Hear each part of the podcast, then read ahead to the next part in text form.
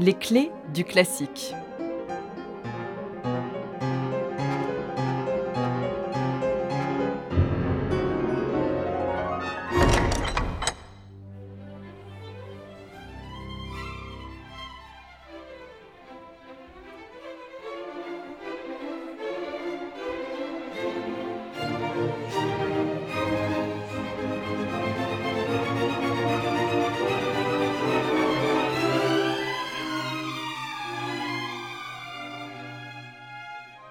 Le 5 décembre 1830, le tout Paris se presse dans la salle du conservatoire.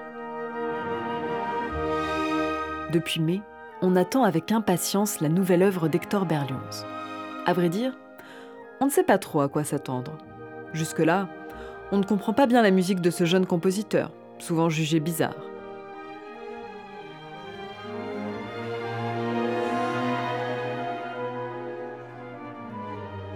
Mais ce soir de décembre 1830, la donne va changer.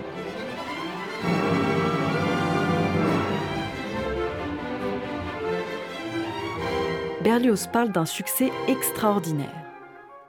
La symphonie fantastique a été accueillie avec des cris, des trépignements, raconte-t-il. C'était une fureur.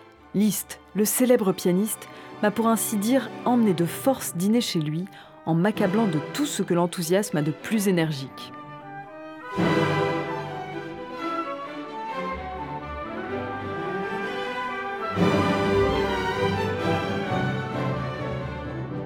« 1830 est une année charnière.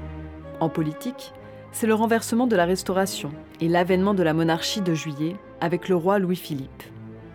Du côté de la littérature, c'est la bataille d'Hernani et la révolution de l'art dramatique avec Victor Hugo. La symphonie fantastique s'inscrit dans cette époque de grands changements. Berlioz va lui aussi bouleverser les codes. Sa symphonie va ouvrir la voie à la musique à programme, c'est-à-dire une musique narrative, descriptive, inspirée d'un élément extra-musical. La symphonie fantastique est en grande partie autobiographique. L'histoire est connue.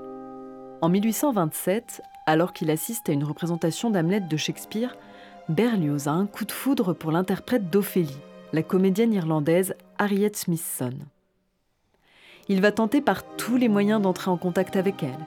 Il va lui écrire, se rapprocher de son impresario. Mais rien n'y fait. Harriet reste insensible. La cruauté de cette passion non partagée est au cœur de la symphonie fantastique. Découpée en cinq parties, l'œuvre brosse le portrait d'un jeune artiste fou amoureux d'une femme qui réunit tous les charmes de l'être idéal. C'est là l'idée fixe qui hante l'allegro initial, les rêveries et passions.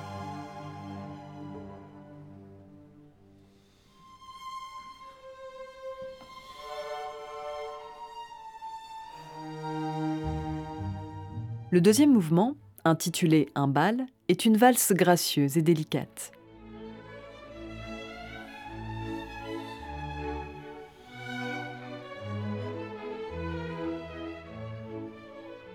Mais au milieu du tumulte de la fête, l'idée fixe, pensée obsédante, ressurgit dans l'esprit de l'artiste. S'ensuit un mouvement lent, la scène au chant, qui se déroule un soir d'été à la campagne, peut-être un clin d'œil à la symphonie pastorale de Beethoven.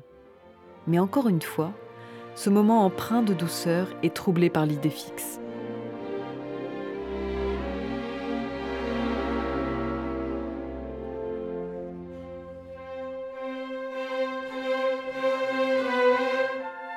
Dans la quatrième partie, la marche au supplice, le style change soudainement.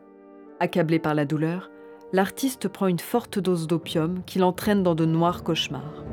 Il rêve qu'il a tué sa bien-aimée et qu'il est condamné à l'échafaud.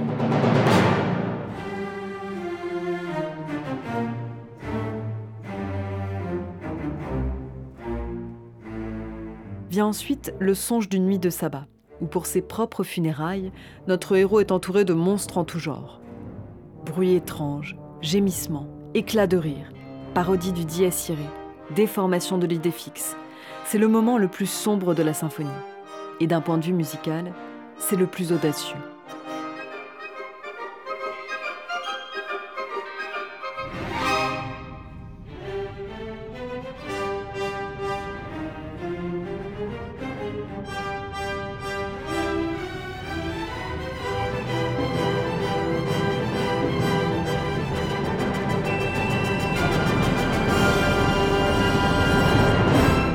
Robert Schumann saluera l'ensemble de l'œuvre, séduit par ses libres sinuosités, ses rapports de rythme librement unis et combinés avec les dissemblables, ses enchaînements harmoniques hardis. L'année 1830 est l'année de tous les succès pour Berlioz. En plus de la réussite de sa symphonie fantastique, il remporte enfin le prestigieux prix de Rome et la pension qui l'accompagne, après plusieurs tentatives infructueuses. Grâce à cela, il pense pouvoir enfin épouser Camille Mock, qui a remplacé la fameuse Harriet Smithson dans son cœur. Mais l'histoire lui réservera autre chose.